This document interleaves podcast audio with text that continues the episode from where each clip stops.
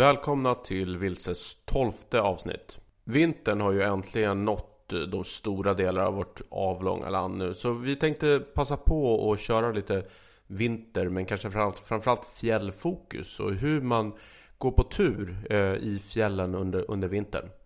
Innan vi kommer in på dagens ämne och gäst så tänkte jag passa på att säga att vi kommer att börja med artiklar eh, i form av kröniker och guider på eh, Vilses hemsida.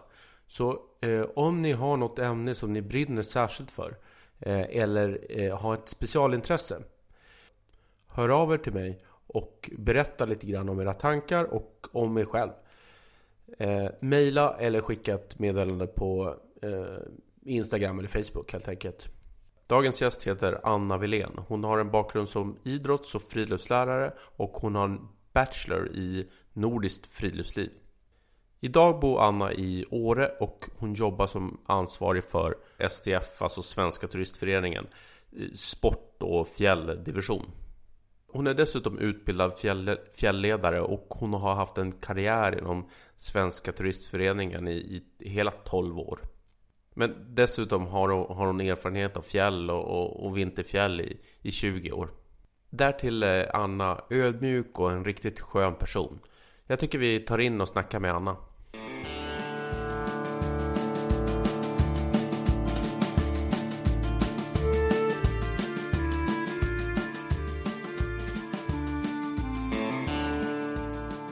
Varmt välkommen till Vilse, Anna Wilén. Ja, men tackar. Hur är läget med dig? Det är ju fantastiskt bra. Vaknar den här morgonen och det är liksom 20 minus och strålande sol och ja, men bra dag alltså, här på fjället. Ja, men det är rätt schysst väder här också. Det är eh, strålande sol här också och en väldigt vacker frost.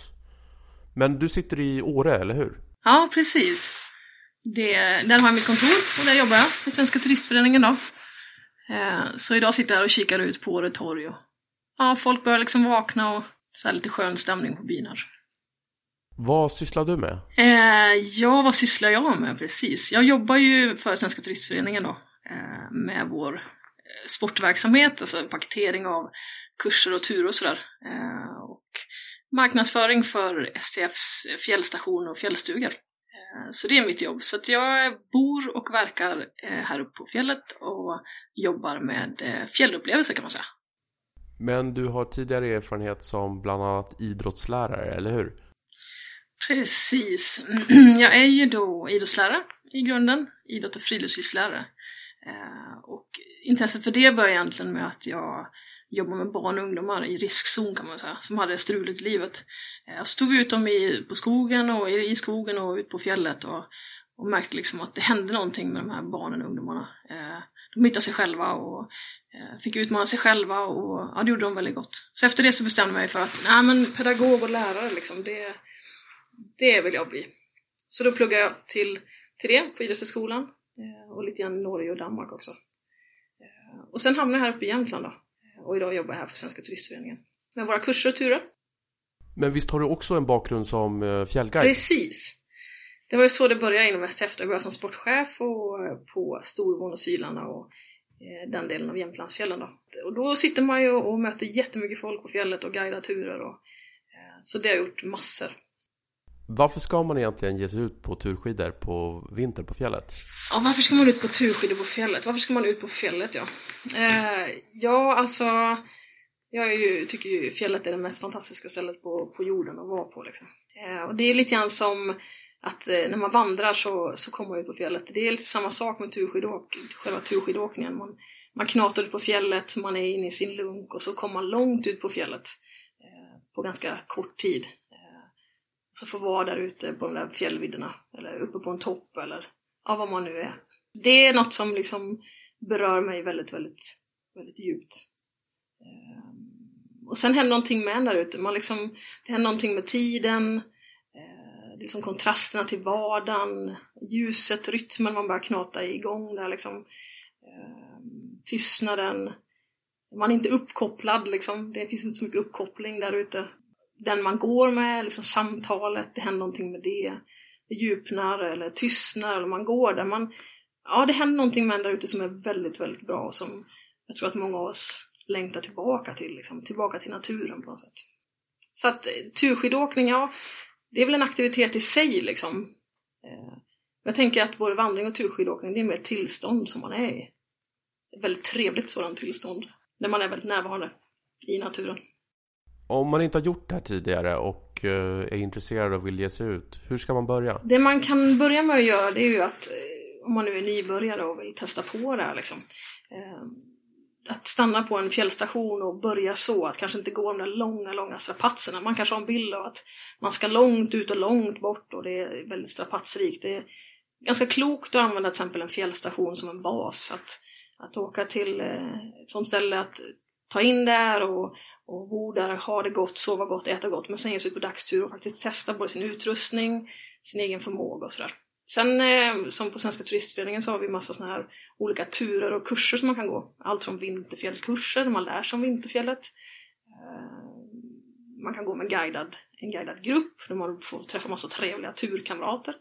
Eh, det som är kul att se det är ju våra sådana här familjefyllveckor som, som jättemånga barnfamiljer kommer och, och är med på. Där det handlar om att upptäcka fjället och, och liksom få minnen för livet och det är klart att det där är ju en extra, mitt hjärta slår lite extra för det som pedagog liksom.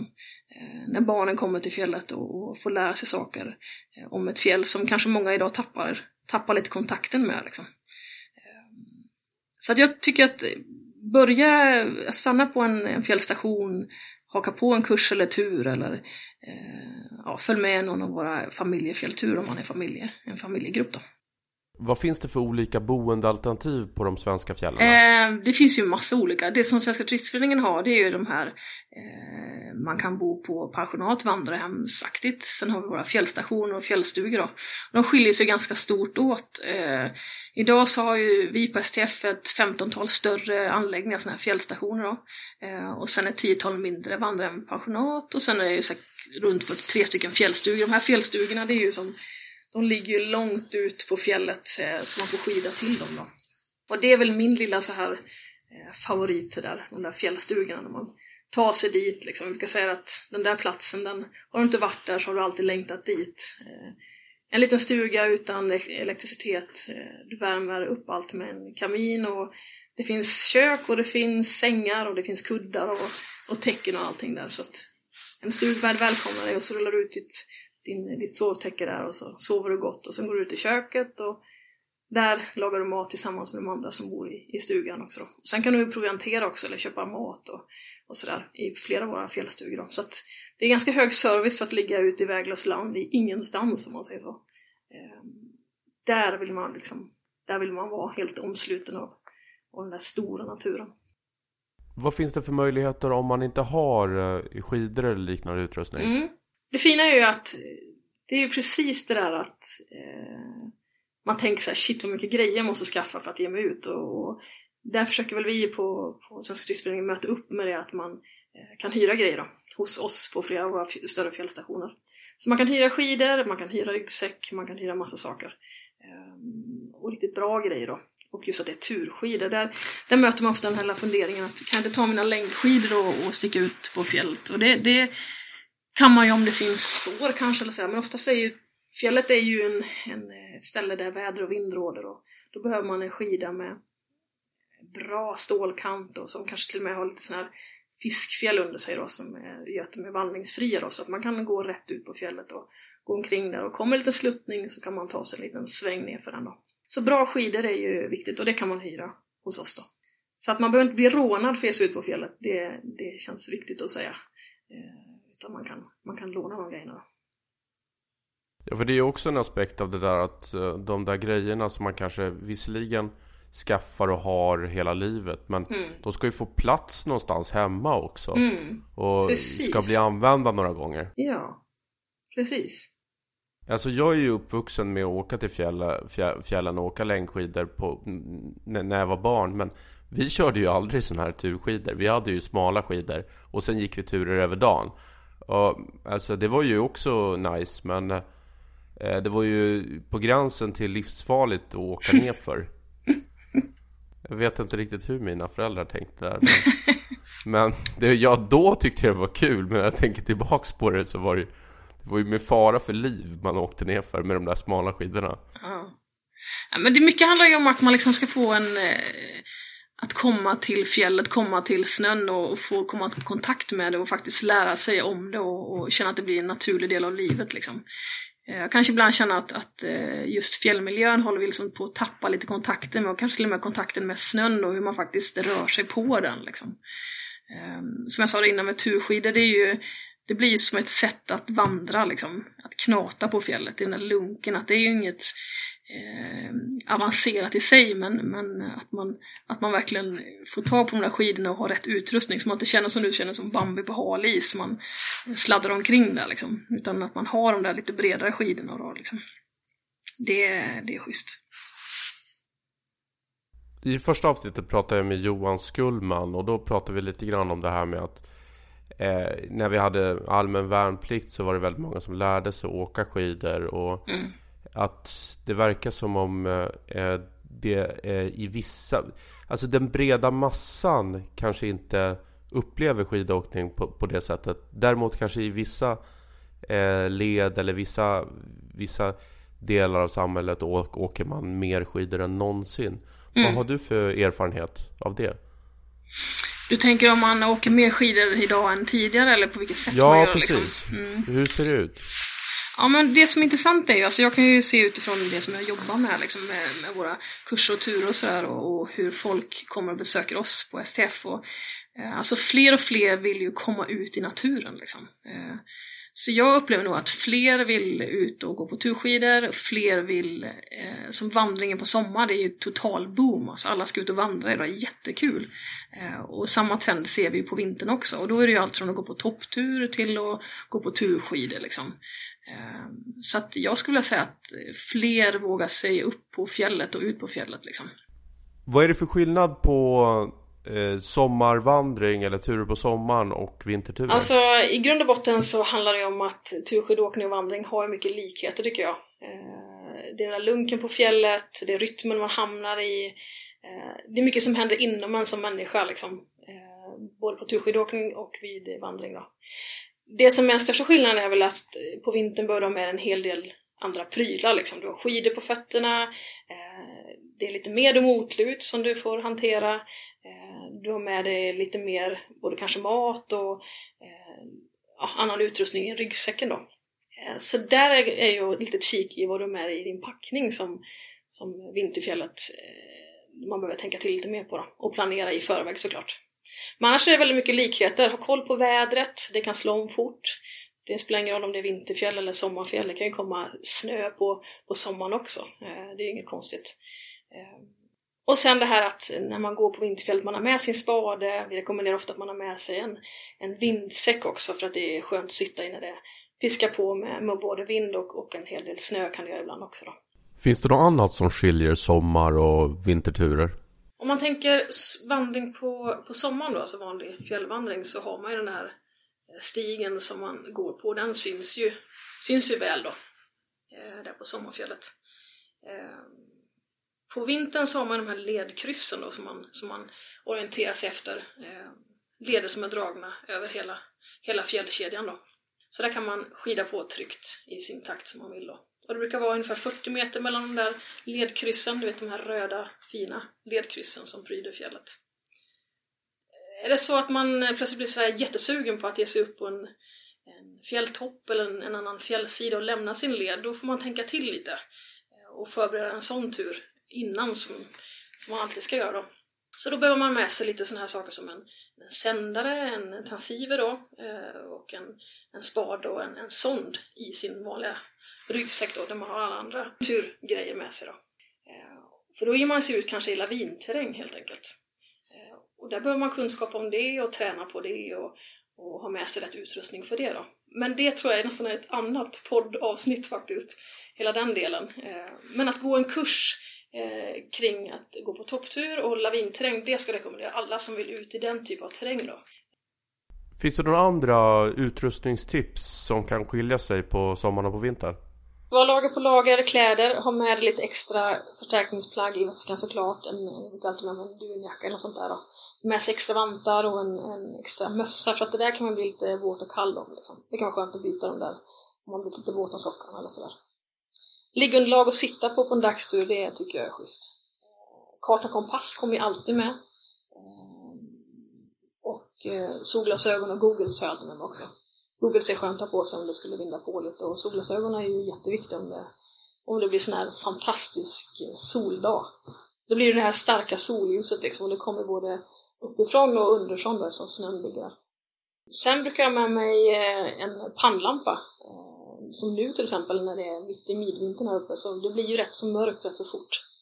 Uh, och när man är ute och går där så ja, men det kan hinna kanske mörkna på lite och det är skönt att ha med sig sin pannlampa. Ska man ut på en längre tur så, så säger vi ibland också att man kan ha med sig en, eh, ett ljus och själva tändstickor också om man, man eh, behöver liksom stanna upp och, och vila eller till och med kanske gräva ner sig i en bivack om det blir dåligt väder. Eh, sjukvårdsgrejer brukar vi säga att man kan ha med sig, som bulten på hur lång tur man ska ut på också då, men ha med sig någon liten sån här linda för en fot eller sådär. Eh, maten är ju intressant att snacka om. Det finns något lite lätt asketiskt drag över just vad man ska käka när man är ute på fjället. Att det är den där tråkiga torrmaten och att det ska vara så lite tråkigt och det, det där är inte jag någon vän av liksom. Utan jag tycker man, man packar med det man tycker är riktigt gott. Se till bara att det är mycket energi i det. Jag brukar dra med mig ett gäng såna här goda korvar och eh, riktigt god mat. Och sen brukar jag alltid ta med en liten sån här extra mat utifall att något skulle hända och då kan en sån här torrmatspåse eh, vara riktigt check faktiskt. Eh, som man kan hälla på med lite vatten bara. Men sen är det ju termos med varmt vatten i såklart. Eh, om man är ute på dagstur, ska man ut på längre tur så tar man med sig ett kök så man kan man kan göra vatten av snö då. Ehm, och så lite lagningskit och såna grejer, det är alltid bra med lite extra både tejp och lite extra eh, små snören och sådär. Så, så det beror helt på hur länge man tänker vara ute, men en dagstur så, så är väl det ungefär det där skulle jag ta med mig liksom. Det där med maten, där håller jag verkligen med att För att är man på en tur så där så dels blir man ju hungrig men också maten smakar ju så, så mycket godare så så ha med någonting lite extra, det tycker jag också är mm. jättetrevligt. Mm. Ett, en grej jag äh, har haft med mig, det är, om man äter kött, det är ju bacon eller fläsk mm. är ganska schysst. Mm. För det kan man också ha som om man, om man ska steka någonting annat, om man ska steka grönsaker eller sånt där, om man har kök med sig. Så, så behöver man inte ha någon smör eller olja och så, så det, det funkar bara direkt. Precis, exakt så. Exakt så. Och det är just det, när man är ute på en längre tur och börjar packa med sig mat, om man inte stannar på en fjällstuga eller sådär, så, så att tänka igenom sin mat, men att se till att, att ta med sig de extra kryddorna liksom. Att piffa till maten, det där är, ja, det kan vara så enormt gott när man sitter där ute och langar fram den här kanske lilla extra ölkorven och skivar ner liksom. Det är också väldigt gott att man sätter lite piff liksom. Mm. Det är nice. Men jag tycker det är smart tips det där också att ha eh, alltså frystorkat snarare som nödmat än att ha det som sin mm. främsta matkälla. Ja precis, och gör man så som jag ofta gör, jag, jag går ut och turar så bor jag ofta på våra fjällstugor eller sådär som ligger där ute i väglöst land och där kan man ofta proviantera upp mm. och köpa mat också men man ska alltid ha med sig lite nödmat, man vet ju aldrig vad som händer och man ska alltid ta med sig lite mer mat än vad man själv tror att man käkar upp för att man blir lätt hungrig och, och man har ju sina fasta mål, det är jätteviktigt, men sen är det schysst att gå och småäta lite mm. alltså. Så man hela tiden har ett jämnt intag. Alltså. Mm. Uh, försök undvika socker som vanligt för mycket av, men, men gärna mycket energi. Mm. Liksom. Fet mat helt enkelt, mm. det, det är toppen på kvällen. Och sen att man dricker liksom. Det är också en sån här lätt grej att, att glömma av just på vinterfjället faktiskt. Man, man glömmer liksom bort lite att man är törstig sådär. Men man avger ju väldigt mycket fukt när man är ute och rör på sig och man behöver dricka helt enkelt. Det där är väl klockans enda funktion när man är ute på vinterfjället, eller enda, men en av de funktionerna. Man börjar ha koll på vad tiden är och hur långt man har tagit sig och så är det självklart på fjället. Men, men just att ha koll på hur mycket man dricker. Mm. man hivar i sig med jämna mellanrum även fast man inte känner sig törstig. Liksom. Det är en sån klassiker att man går en bra stund och så oj, nu har jag inte druckit på länge liksom.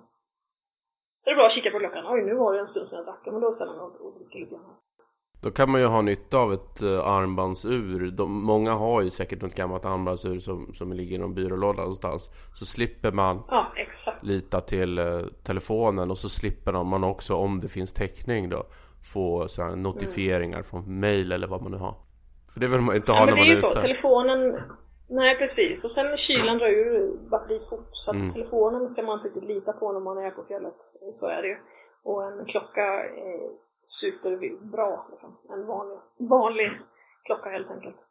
När jag är ute och guidar mina turer på, på sommaren speciellt, då ber jag faktiskt många av mina, de som deltar på många av de här turerna, så att ta sina klockor och lägga ner dem djupt i sin väska för att då följer vi liksom en annan rytm. Då följer vi ljuset och vi följer vår hunger och när vi blir trötta så lägger vi oss och sover. Mm. På vinterfjället är det lite annorlunda. Då, då är man lite mer, då vill man gärna ha lite koll på tiden. Mm. Eh, sådär. Så det är lite skillnad mellan just att vandra på sommaren och vintern. Man lägger sig kanske inte och sover i snön hur som helst. Men det kan man göra i djungeln på sommaren. Man har ju lite tidspress i och med att dagarna är korta också. Mm. Lite kortare, precis i början. Ja. Sen kommer det härliga vårfjället och då blir det plötsligt mycket längre dagar. Ja, det är ju sant. Det är ju då kanske de flesta ger sig ut i och för sig. Mer i mars, ja, april precis. sådär. Sen är det lite sådär att det kan slås av ofta att eh, man glömmer bort det där goa fjället som är i april när det är så riktigt varmt. Man kan rulla ut sitt liggunderlag och sitta där i solen länge och det är riktigt, riktigt varmt. Ehm, det är ju, om, man har någon, om jag skulle säga någon favorittid på fjället så är det ju runt april. Ehm, när fjället ligger där som ett salsgolv och man kan knata ut och det är varmt och gott. Ja, men det där tror jag är ett jättebra tips, för det är lätt att glömma bort. För att när man själv bor, som jag, lite längre söderut, då är det ju liksom vår. Medan i stora delar av Sverige mm. är det ju riktig vinter. Mm, exakt så. Exakt så är det. Jag menar längst eh, norrut kring riksgränsen och det här så är det väl till och med eh, vinter nästan framåt maj. Mm, absolut. Mina bästa midsommaraftnar som jag har firat, det har varit på fjället ute och åka skidor länge. Långa, långa dagar och det är just väldigt, väldigt länge. Det är upplevelser i världsklass liksom. När man kan få vara ute på fjället i just länge och så kan du åka skidor, skidor på sluttningar så här som är fantastiska. Så vårfjället alltså, det är ju magi. Klassisk svensk fjällmidsommar. Ja, precis. Blir det kokt färskpotatis och sill och det här också då också eller? Ja men det tycker jag, varför inte? Finns det något vanligt misstag eh, som eh, många gör när man ska ut på vinterfjället? Mm. Det är väl lite olika. Jag skulle säga att eh, mycket handlar om att, alltså, som vi pratade innan, att, att liksom planera sin tur, tur väl. Liksom. Um, vi kan ofta prata om att tre ord som man kan ha som lite så ledord är varm, torr och mätt. Att man under hela sin tur planerar och, och har koll på så att man är varm hela tiden så man inte blir sådär kall. Liksom. Vinden kan ju transportera bort värmen från kroppen eh, och se till att man har liksom, skalplagg som gör att man inte förs bort, att värmen förs bort från kroppen. Eh, och sen tjocka kläder såklart om man behöver det. Men sen är också det härliga ordet, svenska ordet lagom att vara lagom varm. Man kan bli för varm också. Eh, och då svettas man i massor och förlorar mycket vätska på det och blir också fuktig då. Och där vill man inte heller vara liksom. Så lagom, lagom varm på sin, sin tur. Ligga steget före där och tänka igenom det så man är beredd på det hela tiden. Det, det är en bra grej jag tänker på. Och sen att vara torr såklart. Eh, för att man blir väldigt fort kall om man är fuktig då. Och sen det vi har snackat om innan också, att, att hålla sig, sig mätt och, och glad i magen och dricka ljummet gott vatten eller varmt vatten så att man liksom man mår bra på sin tur och man har liksom kollat in vädret i god tid innan. Och sen skulle jag säga att det som kanske många missar på med sin fjälltur generellt oavsett om det är sommar eller vinter, det där med tiden. Liksom. Man, man vill maxa sin tid eh, väldigt hårt och man kanske inte lagt in de här, den här bufferttiden. Liksom kommer en storm och, och, man behöver ligga still, då, då får man göra det. Det är ju liksom, det är fjället som bestämmer och det är vädret som bestämmer. Men att man lägger in sån tid. Om man nu har en vecka då det är strålande sol och vindstilla, vilket det väldigt sällan är en hel vecka på fjället, men om det skulle vara så, så får man ju en bonus då och kanske göra en, gå en extra liten tur eller en topptur eller vad man nu vill göra just den dagen. Då. Men att planera in extra tid under sin, sin, eh, sin tur, det är det viktigt. Att inte stressa sig fram över fjället. Sen är det där om det, det blir dåligt väder en dag, att man liksom också vänder i tid, att man inte knatar på för länge utan att man inser att nej, men nu är det lite för hårt väder och jag orkar nog inte riktigt det här jättelänge till. Då är det bättre att vända tillbaka liksom, innan det går för långt. Och det där tror jag är jätteviktigt, för att det där kan jag känna igen. För att just i början också när man ger sig ut på en tur så känner man sig i regel väldigt pigg. Men den där tröttheten, mm. den där eh, laggen kommer ju lite grann när det är för sent på något vis. Mm. Så då har man liksom redan eh, dragit ut sin, sin energireserv och så, och så börjar man känna, känna efter för sent och så, och så kanske det, mm. alltså i, i värsta fall uppstår en farlig situation i, i bästa fall så kanske man har tagit ut sig för hårt eller fått skavsår eller något sånt där vilket förstör mm. kanske några dagar eh, av, av, sin semester helt enkelt. Mm. Exakt. Ja, ett skavsår som man inte tar hand om, det är ju världstrist alltså. Men det är återigen där, bara man märker att ja, men det börjar klämma lite här, man åtgärdar på en gång liksom. Så mycket handlar om att liksom ligga lite steget före, att planera och vara lite, lite koll på läget liksom. Eh, då får man det riktigt nice. Hur beter sig folk på fjället? Är folk vettiga eller överskattar man sin förmåga eller hur, hur, hur funkar det? Eh, jag skulle vilja säga att eh, folk är vettiga alltså. Vi är ju vettiga människor i grunden. Eh, så att jag tycker jag har mött väldigt mycket vettiga människor genom åren. Faktiskt. Ibland kanske man skulle behöva peppa oss lite att faktiskt våga lite mer kanske. Eh, jag kan känna att Vinterfjället kanske skrämmer lite väl mycket mot vad det egentligen borde göra liksom. Eh, så att lite mer råg i ryggen kanske att faktiskt ge sig ut på fjället och, och lämna den här vanliga skidresan man kanske gör varje år och testa någonting nytt. Uppleva fjället på ett nytt sätt. Sverige består ju väldigt mycket fjäll alltså. Eh, och att faktiskt lära känna sitt land och titta på det på olika sätt och, uppleva det, det, ja, det skulle jag vilja peppa alla att göra. Fjällkedjan är lång, den börjar ju ner i Dalarna och går hela vägen upp till norraste Norrland. Liksom. Och den ser ju så annorlunda ut från att vara böljande till att bli eh, som mer vassa fjäll och, och sen bölja igen och mot den norska sidan som är en helt annan typ av, av fjällterräng som också bjuder upp till fantastiska upplevelser. Så hellre turskidor i de svenska fjällen än en alpenresa? Frågar du mig så skulle jag svara så just nu, absolut. Jag är ju en vän av det här eh, att ge sig ut och att inte göra det för komplicerat. Eh, jag tror att vi ibland gör det lite svårt för oss, alltså och ska åka lite väl långt. Eh, nu bor jag ju, som vi sa då, uppe här i Jämtland och jag diggar att ta på sig mina turskidor eller topptursskidor och ge mig ut en helt vanlig dag och bara få en sån här fantastisk upplevelse av fantastisk natur. Att inte gör så krångligt liksom. Har du några, några personliga favoritställen som du kan tipsa om? Ja, det där, den där frågan den, den kommer ju lite sådär då och då. Det finns så många fantastiska eh, platser. Eh, det blir lite grann på vem som frågar också. Eh, jag skulle nog säga att, att första steget att bara ge sig ut, det är mitt största tips. Eh, till ett fjäll som, som man lätt tar sig till. Liksom. Yeah. Sen skulle jag säga så här att, att åka till en STF-fjällstuga och upptäcka fjällen där runt omkring. Liksom. Det är eh, de här små fjällstugorna som ligger i väglöst land. Att besöka dem och göra turer, kanske dagsturer till och med från dem eller från våra fjällstationer eh, som ligger ute på fjället i Kebnekaise och Sylarna och att bo kvar där och göra dagsturer och upptäcka de fjällen nära där. Fantastiskt. Att åka till Gåsen fjällstuga till exempel här i Jämtland.